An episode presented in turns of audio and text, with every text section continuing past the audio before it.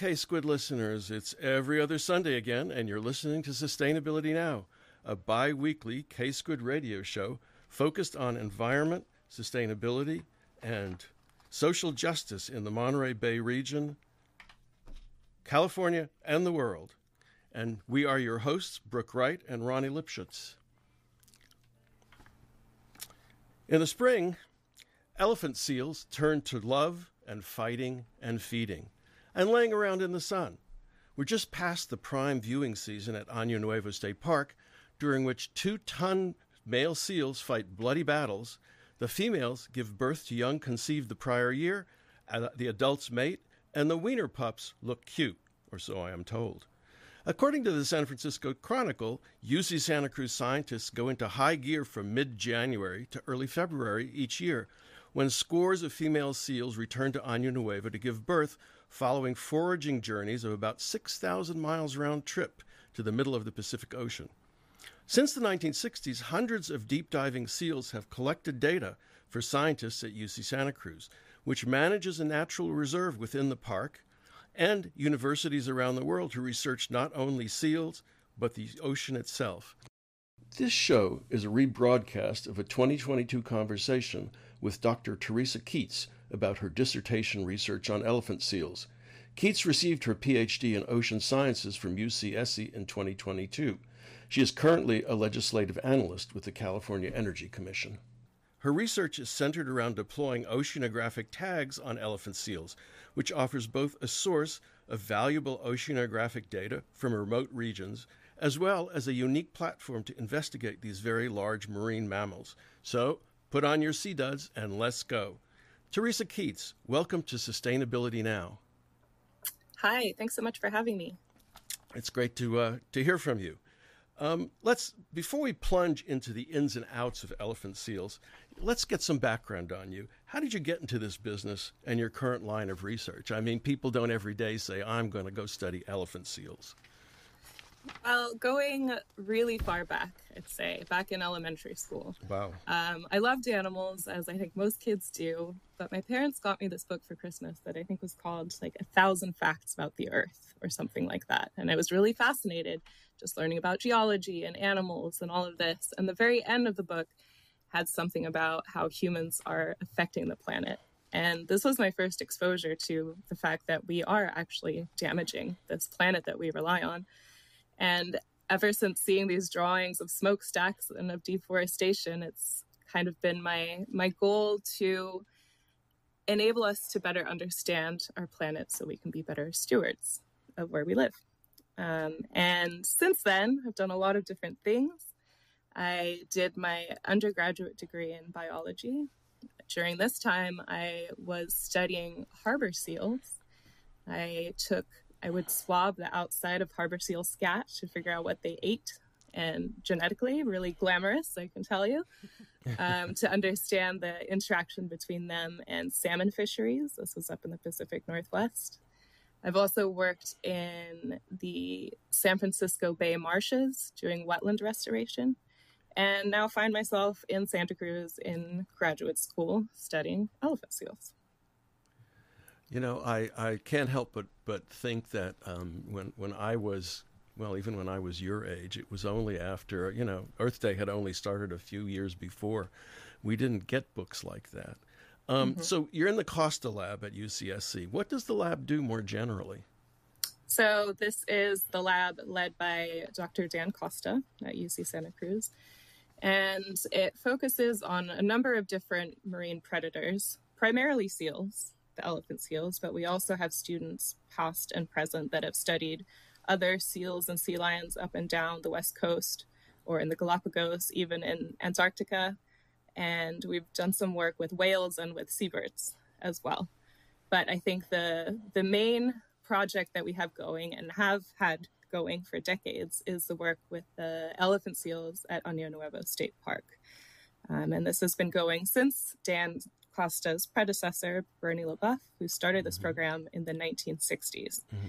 And I'll say that everything I'm about to talk about is not just my work, it is decades of knowledge in the making and a lot of work from many, many different researchers and both undergraduates, graduate students, professors, volunteers.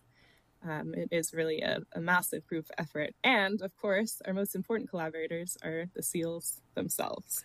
I so. guess I guess it takes a village. Do you have any idea why Barney started this kind this research? Was it some interest that he had, or was it just because he knew there were elephant seals up at Año Nuevo? I'm just I'm just curious about you know what instigates this kind of long history of research on particular species.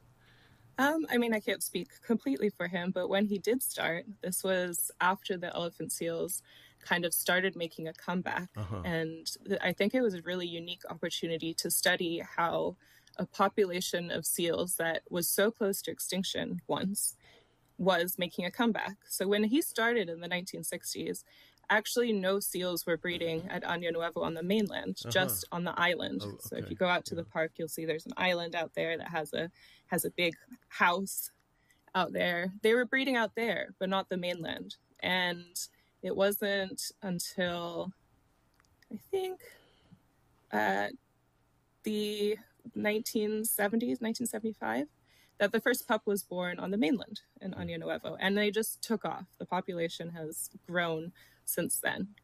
Uh, so being able to study this recovery of a population has been a really unique insight into how these things can occur.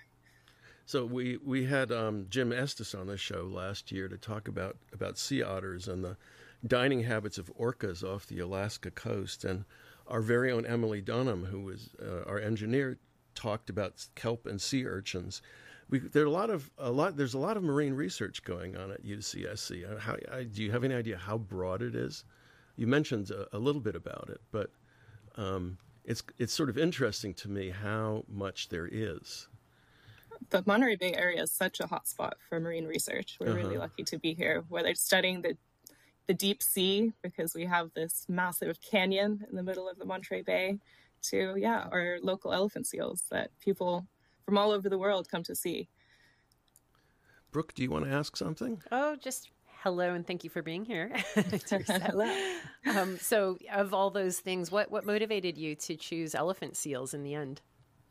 So, I think more than the elephant seal specifically, I was really interested in how we could learn about how the physical ocean affects biology. And we know the ocean is changing. It's changing really quickly. It's warming up, it's acidifying, and the effect that this is going to have on ecosystems is often really hard to say. And one beautiful thing about working with elephant seals is they can kind of tell us how their changing environment is affecting them. So, because we have data going back decades, we are able to notice when things change because we have kind of this baseline information.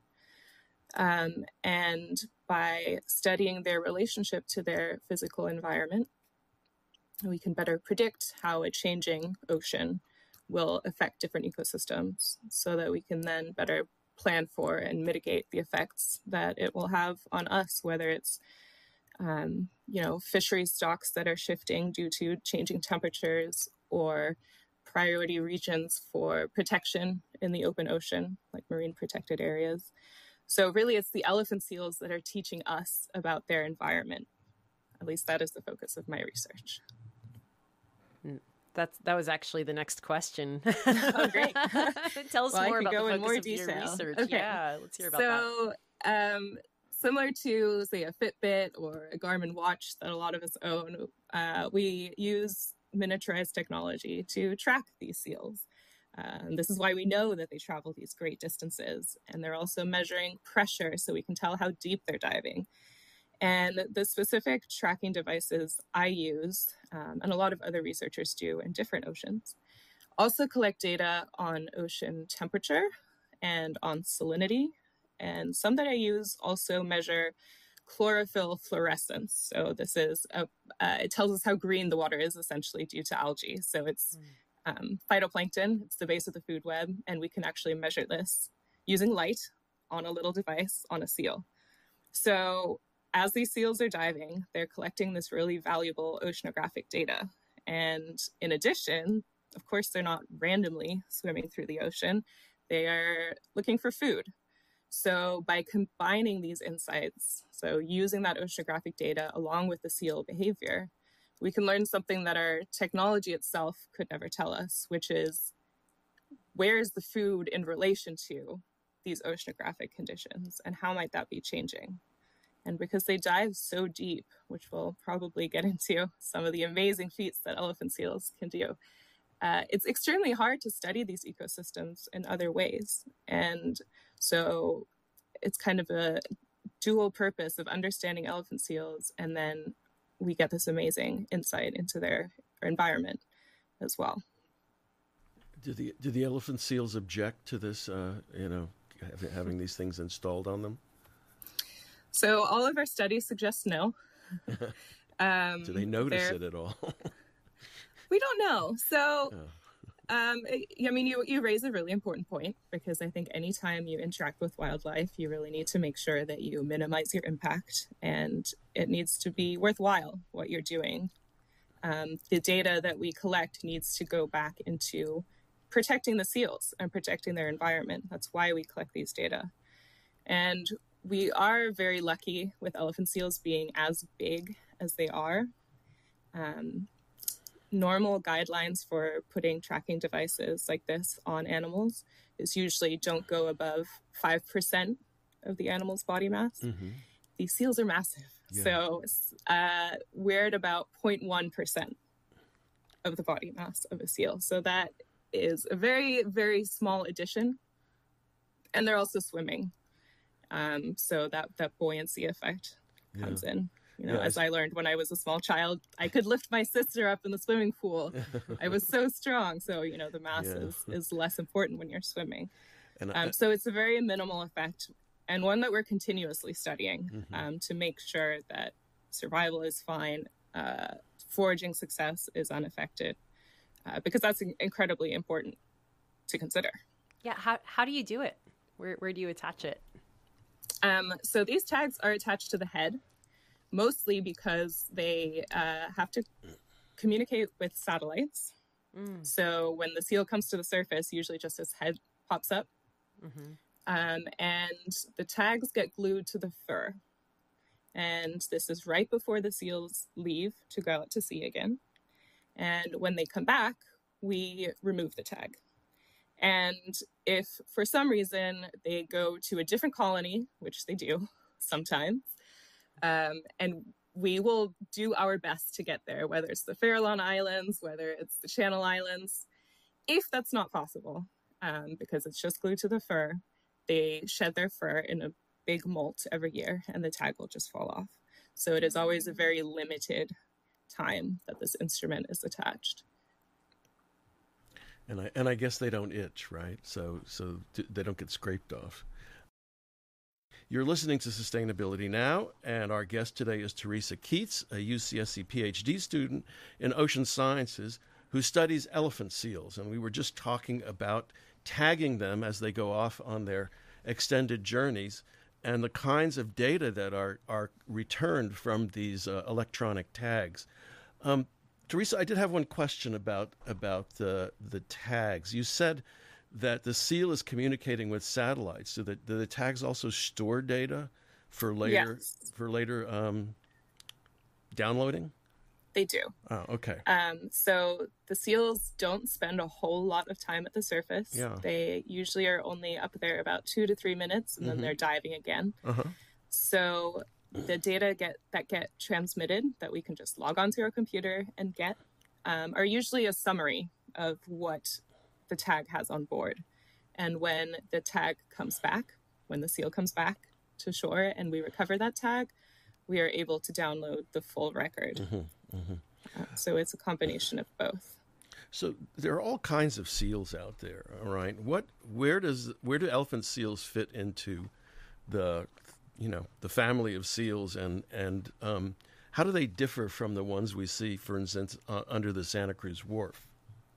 So when someone says seal, I think that they're probably referring to either what we call a true or earless seal, uh-huh. or a sea lion, or a fur seal. So we have both sea lions and true seals here. We have a lot of species here. We're very blessed. Um, and the main way to tell the difference between those two is whether or not they have these external ear flaps. Mm-hmm. They all have ears, yep. but sea lions will have this little bit of of uh, flesh poking out from their from their heads. Uh, so that's what we're seeing under the Santa Cruz Wharf, for example. Those sea lions also have really large and strong front flippers, so they're able to kind of move on all fours. Those elephant seals do not have the ear flaps, um, and they also just kind of have to do this. Uh, we call it galumphing, kind of like this uh, S wave to move forward or scoot.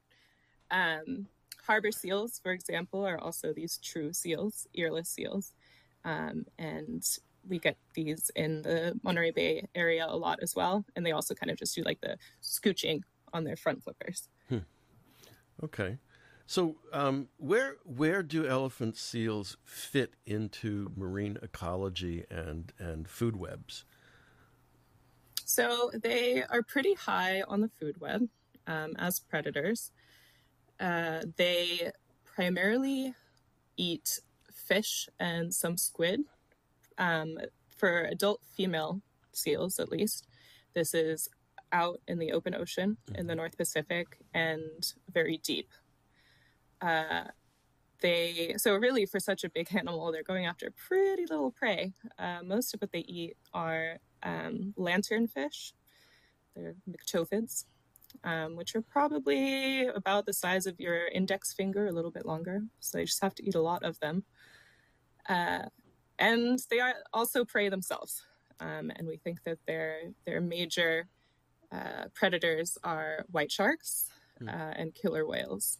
Mm-hmm. Um, but it is very hard to confirm this, uh, as interactions have been seen sometimes, but usually it's out at sea. Uh, and we do see seals come back with some pretty nasty bite wounds mm-hmm. sometimes. Mm-hmm. So, do do you lose? I mean, do you lose a lot of the tagged seals as a result of of predate, you know, being predate predate predated on? Not many. No. no. Uh. Um, thank goodness. I, I, uh, the mortality rate for males is usually higher, um, which we think is due to the fact that males, instead of going out into the middle of the North Pacific Ocean, tend to stay closer to the coast. Hmm. Um, so they go up towards Alaska and feed along the Aleutian Islands. Uh, and this is a place where you can find a lot more big prey. So the potential benefits are huge when you're a big male elephant seal, you need a lot of food. You need to get as big as possible as quickly as you can. Otherwise, you have no chance of reproducing. Yeah. And the coast is the place to do it. Mm-hmm. Downside is the coast is where most of the predators hang out as well. So we kind of see this split strategy in which most males stay close to the coast. So there's lots of good food, but it's also really dangerous. And most adult females head out into the middle of the North Pacific where they have to eat just a ton of these tiny fish and some squid, but there are fewer predators. And is that um, the males are so huge? Is that that kind of protects them from those predators? Like, how big are they compared to the predators that they're faced uh, with by staying near the coast? That's a really good question. Um, so, an adult male is probably about four to five meters, which is about 13 to 16 feet long. Um, they're also extremely heavy. So think anywhere between like a Honda CRV or a Ford F 150. They are big. wow. um, and a white shark can probably be, I'm not a shark expert, but I think that they can be almost that long. Of course, we got a lot of juveniles as well. And I think with the killer whales, their ability to hunt in groups kind of makes uh, any animal almost fair game. They go after animals much, much bigger than themselves. Uh, so just because they're big doesn't mean they're invincible. Mm-hmm. Yeah.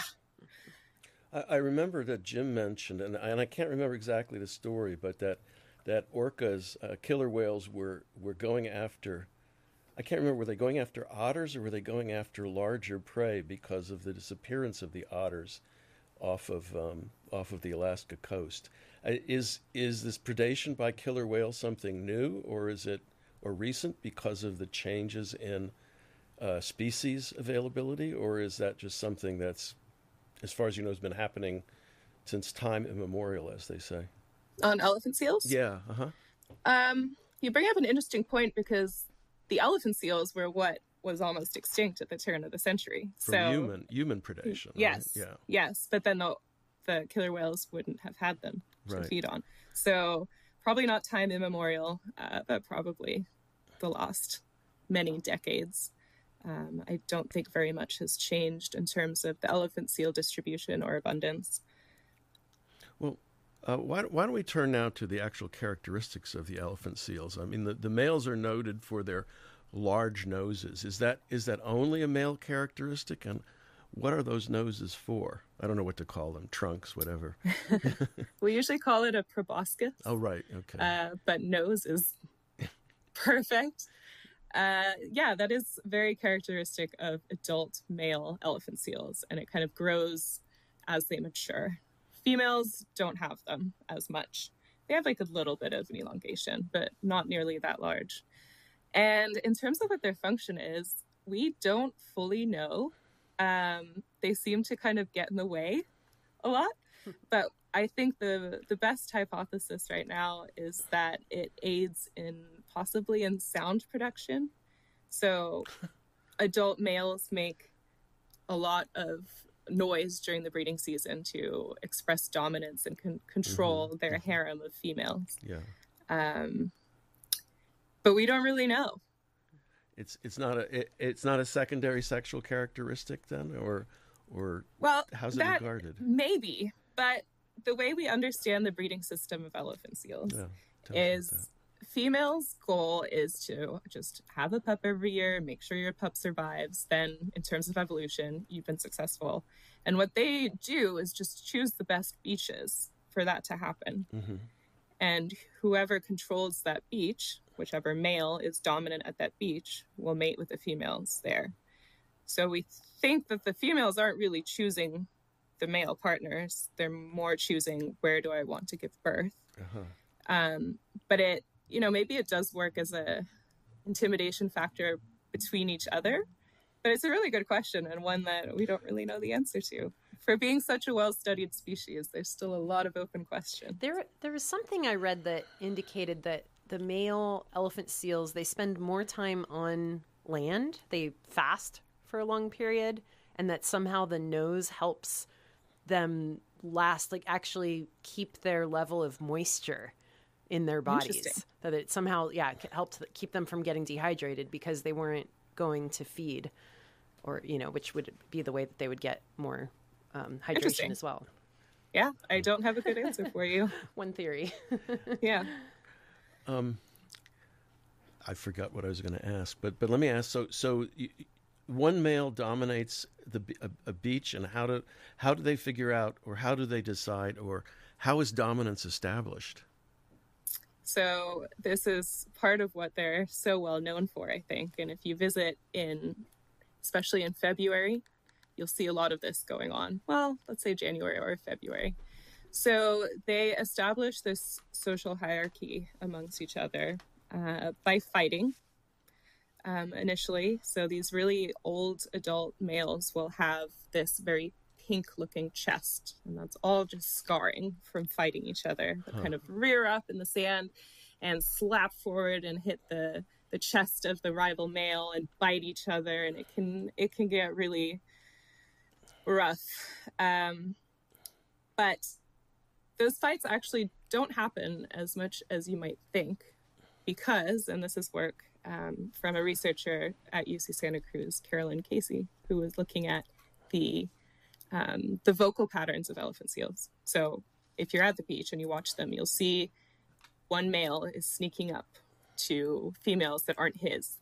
The dominant male notices. He rears his head up and he calls, first of all. It's like the warning. Yeah. And usually, this stranger male that's coming up will hear that and be like, nope, turn around, leave. And it turns out that they recognize each other individual basis based on their calls.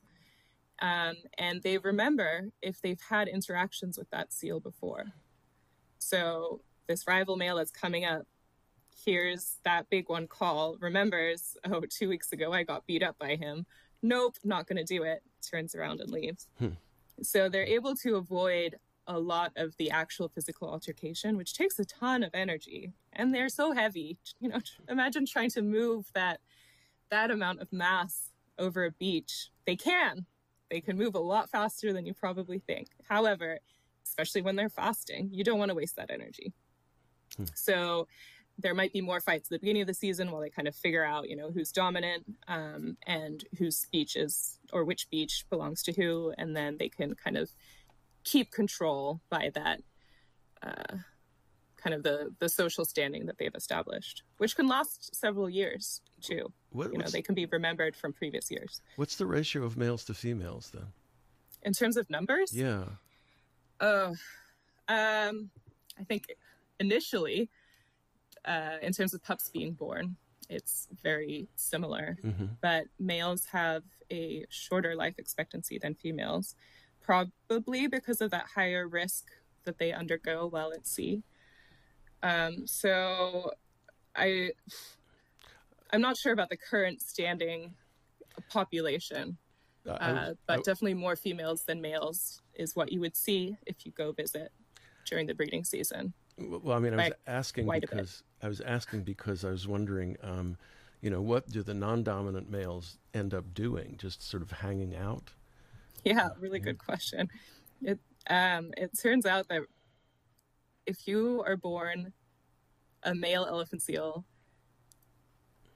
your chances of actually reproducing, of being like this beach master dominant male, are extremely slim. Mm. About or even less than 1% of all males born huh. ever reproduce. Wow. It's bizarre. Uh, so, yes, a lot of them just kind of hang out or they'll just keep trying and eventually they'll be big enough and strong enough to make it. Uh, but during the breeding season, you will see a lot of males that kind of just are a little further away from the action and uh-huh. hanging out. They know it's not their year. They know they're not big and strong enough, so they just kind of rest. And this is why you'll see males at um, nearby beaches sometimes, like at Waddell Creek. Mm-hmm. Sometimes mm-hmm. some of those subdominant males will just go there uh, because it's not worth the fight. Uh-huh. Uh, hmm. I wonder if their life expectancy is longer because they're not busy fighting all the time. I think it's really smart. If you know you're not going to win, don't keep trying. Right. Wait a couple years until you're bigger. Um, oh, so okay. yeah, okay. you you may see them at the beaches uh, um, away from Año Nuevo, just hanging out. And those aren't the full grown males. They look massive, but those uh, are the ah. subdominant ones. I see. You're listening to Sustainability Now. I'm Ronnie Lipschutz in the studio with Brooke Wright, and our guest today is Theresa Keates, a UCSC PhD student who studies elephant seals. And we were just talking about how elephant seals establish dominance. But I remember the question that I had before, Theresa, and that is that if the females only have one pup a year, how do their numbers increase? Well, um, each female will live to about well the okay i think the oh, oldest okay. female we know of is about 23 years. Stupid so me, yes. if they have a, a pup every year your um your population would skyrocket. Right right yeah. Well that's just bad math on my part. Well actually how about a related question though is how many yeah. years are they um actually fertile and breeding? Like that yeah excellent question. um so they can start having pups around four years old and they'll have a pup every year unless you know they don't find enough food or something we do have females sometimes not give birth for a variety of reasons and we don't really know if there is an age where they stop having pups because we have seen individuals that we know are in their 20s still reproducing. Wow. Um, they may not do it every year, but we have several that come back and are really up in the years. And they're just really experienced mothers. Often the older mothers are the better mothers. It's the young ones that sometimes lose track of their pups uh, and have higher you know pup mortality because of that. Uh, so they kind of start and just keep going as far as we know. Are, are they protective of their pups at sea? I mean, do the do the pups go off on the migrations if they're females? Uh, not with their mothers. So if you are a elephant seal pup, you're born, you're already about 50 to 100 pounds. Mm-hmm. You are with your mother, you're the only child, you're in a big group of seals, it's noisy. Um, your job is just to stay with your mom and eat and sleep. And you are going to quadruple in size approximately, uh, drinking this milk that is about 55% fat Wow. compared to cow's milk, which is about 3.5% fat. Um, so by the time you're done with, uh, or by the time your mom leaves, you're about 200 to 375 pounds. Big pup. Uh, some of some of them will actually reach upwards of 400 pounds. These are mostly ones that are really clever and try to steal milk from other females that are not their moms. What happens is your mom just leaves. she has been fasting for a long time. She's lost about 30 to 40% of her body weight because she's been on the beach, not eating, just feeding her pup For for how So- long? for about three weeks. It's not that long, and you're and this pup almost you know quadruples in size, Wow. and you can. It's really incredible to watch. Just physiologically, these seals show up and they're big and they're fat and they give birth, and as the weeks go by, they're just shrinking, getting so skinny. Meanwhile, the pup is like a balloon, so they're depositing all this energy into the pup, and then they leave. They have to feed themselves, and the seals left at the beach at the end of the breeding season are all of these weaned pups. No one teaches them. No one teaches them where to go, how to dive, how to forage. It's really incredible. So they just kind of hang out with each other. They splash around in puddles and kind of in the intertidal, learning how to swim.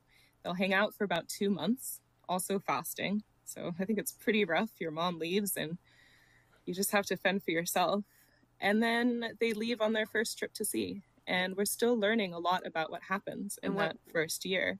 What time of year is that that they're actually? So this all they're born kind of. Yeah, could you give a little of the cycle, the Yeah, cycle of life for the elephant seals in Año Nuevo? So the pregnant adult females usually come back in late December and through January. Most pups are born January, February. And then the females are leaving again late February. So that has just happened. It's an excellent time to go visit. Um, and the pups will hang around for a little while after. There are some still on the beach now that haven't eaten since like late February. Oh wow. Yeah, so they've also lost a lot of weight, uh, but most of them will be will be leaving now, and so it is now mid April. Starting in May, all those adult females that left right after the breeding season to go get food will be coming back. Um, so they have two periods on land. One is the breeding season. That is when they give birth to a pup and they mate. And when they come back again in the spring, this so May, June, is the molting season. So this is when they lose all of their fur. And where are the males this whole time? I mean, So- obviously they're here for the breeding. They are here for the breeding season. Uh, they have a little bit of an offset schedule in terms of the molt. So they will be arriving a little bit later and through the summer, actually, we have males at Año Nuevo. Um, so in the upcoming months, it's going to be mostly females that kind of look like they're peeling. They have what we call a catastrophic molt because it just happens so rapidly and they're mo- losing their fur and the upper layer of skin and it just looks like they're p- peeling like you could grab it like a sunburn peel that's how it comes off and, and do Um, the when the females leave, are the males still there with the pups, or are they do The they males- leave too at that time? Um, so at the end of the breeding season, the males tend to stick around a little bit longer just to try and mate if they can Mhm. with more females, or the subdominant males try to kind of sneak in there. Uh, so they tend to stay on land a little bit longer, but then they too will leave because they have been fasting and need to need to feed themselves. So, um, why why do the females migrate so far into the Pacific to uh, to feed? So we don't know a whole lot about okay. this depth zone that they're using, um, the the twilight zone. So where they're diving really deep. They're yeah. diving um, between 400 to 600 meters, which let me think is about 1300 to 2000 feet. Yeah, yeah. Right. And the, the maximum depth is well over a mile that we've recorded. Wow. And they're diving usually between 20 to 30 minutes, but the maximum dive time we've recorded was an hour and 40 minutes. Wow. It's Insane. These are athletes. They are they are built for the ocean. Um, and this whole time they're looking for food at these depths. And this depth zone we know has a lot of food in it, but we actually don't know how much. Um, scientists are trying to figure that out through a variety of methods. Um, and we also don't really know the distribution very well. So I'm assuming that they're they have a good reason for traveling so far because it's not easy. And I think that it's probably just because um, their food isn't very concentrated. They have to just kind of keep swimming around to find a lot of it. Um, but that's another one of those insights that the seals are giving um, into their environment. Where are they going and why? But but there's no way to know what uh, the food stocks look like out out there at that depth. There are some ways. Um, they the most common methods for doing this are either acoustically, so like a fish finder, mm-hmm. essentially. Research vessels um, will have what are called echo sounders, um, or you can send a net down there and actually like do a physical net tow to figure out what you what animals you find down there. Uh, but all of these are very limited in space and time and have flaws too. If you're trying to catch animals, a lot of them will swim away from your net. There's this whole discussion that everything that's based on nets might be an underestimate because, you know, a fish can see it coming and swim away, and that using acoustic data is also it's really powerful. I don't know that much about it, um, but you can't cover the entire ocean right. doing that. Uh, and it's an environment that is changing quite quickly and is important to a lot of different predators, uh, and is very hard to characterize. And the seals are kind of helping us do that. Uh, um, are there other other species that are that are hunting um, at that depth? Yeah. So beaked whales for example, which are very understudied because they are extremely elusive. Mm-hmm. Um, several species of sharks, sperm whales. And another reason why this depth zone is so significant as well is a lot of our atmospheric carbon is stored in the deep ocean. Mm-hmm. And the way that that process starts is at the surface of the ocean through photosynthesis. So your phytoplankton are fixing carbon through photosynthesis. And most of this doesn't ever sink into the deep ocean. It gets recycled in the upper ocean. You know, phytoplankton get eaten by zooplankton, get eaten by other animals that respire and um, release carbon again. And a small fraction of this makes it to the really deep ocean where there isn't a lot of life and the carbon can just stay there for like a thousand years. That's how long it takes for the, the entire ocean to circulate. And this is really important these days um, because the ocean is storing so much of our excess heat and excess carbon, and having some of it away from the atmosphere is in our best interest. Mm-hmm. So, if we think about the animals in that twilight zone, they tend to do this vertical migration. So they move up and down in the ocean on a daily basis. Uh, often called the like the largest migration on Earth, just because the number of animals that do this every single day adds up to a lot of distance. So at night, they tend to come close to the surface. Uh, this is when most visual predators can't really see them, and most of the good food is near the surface. And then during the day, they move back down into deeper waters to avoid predators that can now see them because it's light. And if you look at the elephant seal diving behavior, it mirrors this exactly. They are diving much more shallowly during the night and much deeper during the day.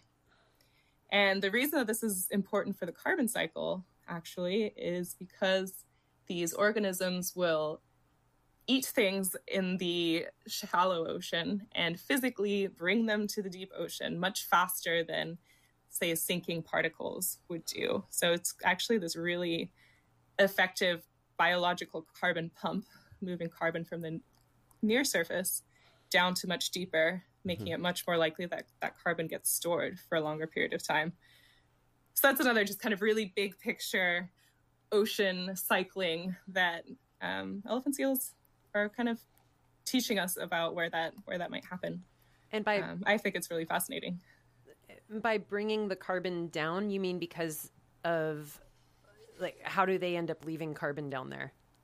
So they're physically swimming down, and down at depth they're respiring, so breathing but not because they're fish, and defecating and just doing their thing down right. there. Um, we're still figuring out kind of how important that is. Uh, but I think it's a really fascinating, fascinating concept. Yeah. Hmm. What what other um, marine and environmental conditions are uh, inimical to elephant seals? So, like with some things that put them at risk. Yeah. Or, yeah. Yeah. So, elephant seals are quite lucky for being so able to move long distances which means that if their environment is changing, they can usually make up for it by going somewhere else. This is something, you know, like kelp forest organisms can't really do. Um, so, so far, they have seemed quite robust to most of the common effects that tend to degrade marine life. Mm-hmm. Um, this does not mean they're invincible. Um, they, they and other marine predators often kind of serve as these sentinel species or these like a canary in the coal mine. Mm-hmm. Um, they can let us know that things are different. You know, maybe they're coming back skinny, or they're traveling to colder waters or further away, or the waters that used to be cold no longer are. Um, but some, so I think the major threat to them would probably be if their food supply shifts, mm-hmm. uh, which kind of remains to be seen. But there are definitely other threats as well. Uh, for example, uh, plastics in the ocean. Microplastics, as your plastic breaks down but never fully degrades, is making its way into pretty much all parts of the food web. Um, this hasn't really been studied in elephant seals very much, but is is definitely a potential. Uh, and other pollutants as well. Um, we have some information on mercury, for example, mm-hmm. in seals. So, mercury is natural. However, there's a lot higher concentrations due to um, fossil fuel burning, due to mining activities that ends up in the ocean. Mm-hmm. And that works its way up food webs so that predators often have uh, quite a heavy load of mercury. Um, this is why they recommend, for example, that when you're pregnant, don't eat seafood of like higher trophic levels, like predatory fish, like mm-hmm. swordfish, I think they say. don't eat that hmm. uh, because of this contamination. And the seals definitely have it as well. Um, and we're still kind of figuring out how much that affects them, but that is certainly a stressor. And a lot of it goes straight into their milk and straight into their pups. Hmm.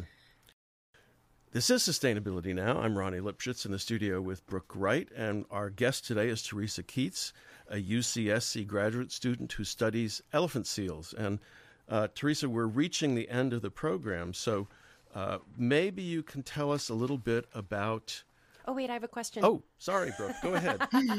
I wasn't going to finish, but go ahead. Yeah. okay. I just wanted to ask we sort of touched on talking about how it went. Um, at one point, they were believed to be extinct. And I was just wondering if you could share just what's happened over the last hundred years with the population of elephant seals. So, at the turn of the century, they were thought to be essentially extinct. And that's um, the last century. Right? Oh yeah, yeah. yes, the other one, the early 1900s. um, we thought the population was maybe as low as we now think it was maybe as low as 20. Wow. Um, this is because they were hunted primarily for their blubber as a fuel source, similar to whales. Like that fat is very useful. Uh, and the reason they survived is probably because uh, the populations have like sorry the population has this offset schedule for different um, age classes and for males versus females. So we mentioned that you know the males come back to molt a little bit later than the females. So when the scientists or the explorers back in the really early 1900s thought they were extinct there were probably still some seals at sea. Mm. um, and once that the hunting was banned the hunting for blubber uh, they were able to make a really rapid and remarkable comeback. So it was really just changing the laws and no longer exploiting the population that allowed them to explode. And now the worldwide population is somewhere between 210 and 230,000 seals. At Año Nuevo, it's about 10,000, with about 5,000 seals at the beach at any one time at peak. Wow. Just a lot of seals right in our backyard.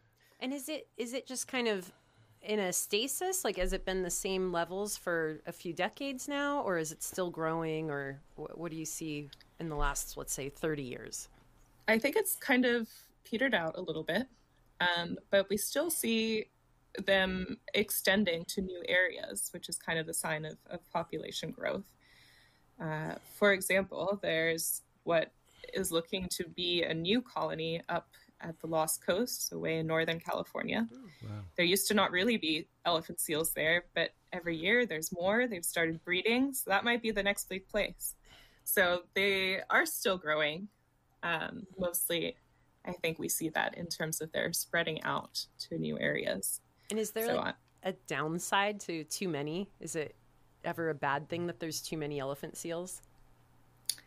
I don't think so. I mean, I don't think we really know what the pre exploitation population size was. Right. But now I think there's plenty to go around. I, I wanted to ask about if there were only 20 left. That sounds like a real genetic bottleneck. Do, do oh, you yeah. see that in the populations? And does that matter?